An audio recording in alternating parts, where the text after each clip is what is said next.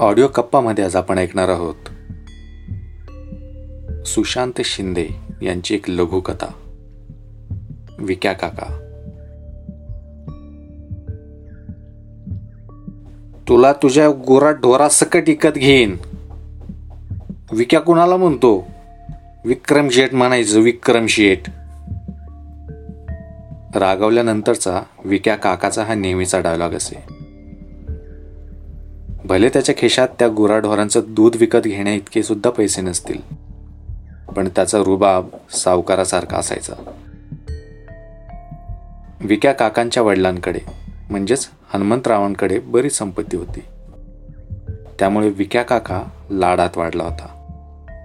त्याच्या वडिलांनी त्याचे लग्न लाडे लाडे थाटामाट्याने लावून दिलं होतं. मग लाडीगोडी करत करतच विक्या काकाला मुलगी झाली. वयाची पस्तीशी उलटली तरी विक्या काका स्वतःच्या पायावर उभा राहिला नाही. तेव्हा कुठे हनुमंतरावाच्या लक्षात आलं की पोराचे जरा जास्तच लाड झाले. पण तोपर्यंत वेळ निघून गेली होती. आणि वेळेसोबतच हनुमंतरावही या जगातून निघून गेले. आता कुटुंबाची पूर्ण जबाबदारी विक्या काकांकडे आली. आणि तो हडबडला मग काय? आला आजार विक जमीन. मुलीचं शिक्षण विका दागिने. आले सण विका गाडी. अशी विकाविकी करत त्याने मुलीचं लग्नही लावून दिलं. शेवटी विक्या काका कंगाल झाला. वरून विक्या म्हणून खूप प्रसिद्ध झालं ते वेगळंच. इतकं सगळं होऊनही विक्या काकाची राजेशाही मिजाज काही कमी झाली नव्हती. तो दिवसभर लोळत पडायचा. बायकोला कामात मदत करायचा नाही आणि रात्री उधारीवर दारू पिऊन लोकांना विकत घेण्याची भाषा करायचा. आजही अगदी तसंच झालं होतं. पण आज विक्या काकासमोर कोणी गावकरी नव्हता. तर त्याचा व्याही होता. जो विक्या काकाच्या मुलीला राणीला कायमची माहेरी सोडायला आला होता. व्याह्यांचा असा आरोप होता की राणीने तिचा नवरा म्हणजे तुषारला खाण्यापिण्याच्या चुकीच्या सवयी लावल्या. ज्यामुळे तुषारच्या दोन्ही किडन्या आणि लिव्हर फेल झालं. विक्या काका आणि त्याच्या बायकोने व्यायांना समजावून सांगण्याचा खूप प्रयत्न केला. हे असे एका वर्षात होणं शक्य नाही. पण विक्या काकाची व्याही काहीही ऐकण्याच्या मनस्थितीत नव्हते. ते राणीला विक्या काकाच्या घरी सोडून निघून गेले. या घटनेने विक्या काकाचं पूर्ण कुटुंब हादरलं.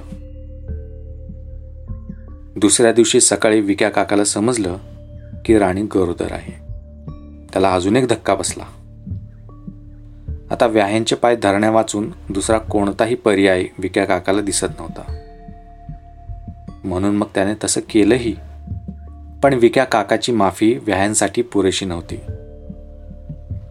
विहीन बाईंनी तर रडून रडून विक्या काका आणि त्याच्या कुटुंबाला तुषारचं आयुष्य खराब करण्यासाठी खूप शिव्या शराब दिले.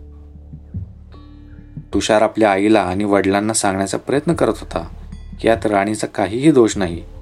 पण त्याला गप्प बसवण्यात आलं. ही गोंधळाची परिस्थिती विक्या काकाने खूप संयमानं हाताळली. आपल्या मुलीच्या भविष्याचा विचार करत विक्या काकाने त्यांच्या व्याह्यांना सांगून टाकलं. तो तुषारला आपली एक किडनी आणि लिव्हरचा काही भाग द्यायला तयार आहे.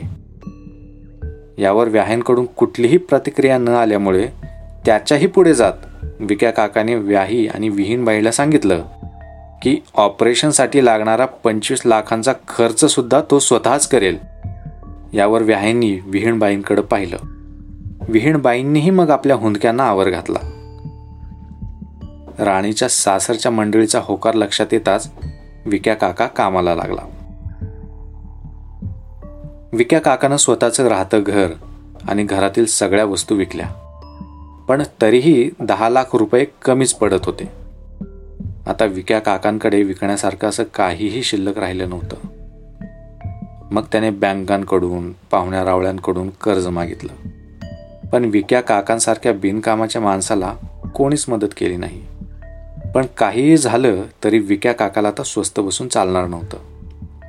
म्हणून एके दिवशी विक्या काका एका कंपनीच्या मालकाकडे पैसे मागायला गेला. ज्याला त्याने स्वतःची जमीन विकली होती. त्या मालकाने पैसे उधार देण्यास नकार दिला. पण दुसरी जमीन मिळवून देण्यासाठी दोन टक्के दलाली द्यायचं कबूल केलं. विक्या काकाने जोर लावला आणि त्या मालकाला दुसरी जमीन मिळवून दिली. दलालीच्या पैशांकडे पाहून विक्या काकाचा आत्मविश्वास वाढला. आणि मग विक्या काकाने एकाची गाडी दुसऱ्याला विकली तिसऱ्याचं घर चौथ्याला विकलं असं करून विक्या काकाने तीन महिन्यात पाच लाख रुपये जमवले. उरलेले पाच लाख तुषारच्या घरच्यांनी दिलं आणि ऑपरेशन यशस्वीरित्या पार पडलं. राणी पुन्हा तुषारसोबत नांदू लागली. विक्या काका मात्र कुटुंबासमवेत रस्त्यावर आला. पण यावेळी तो डगमगला नाही.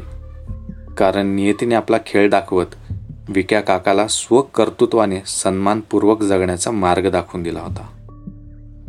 आजही लोक विक्या काकाला विक्या असं संबोधतात. पण मानाने.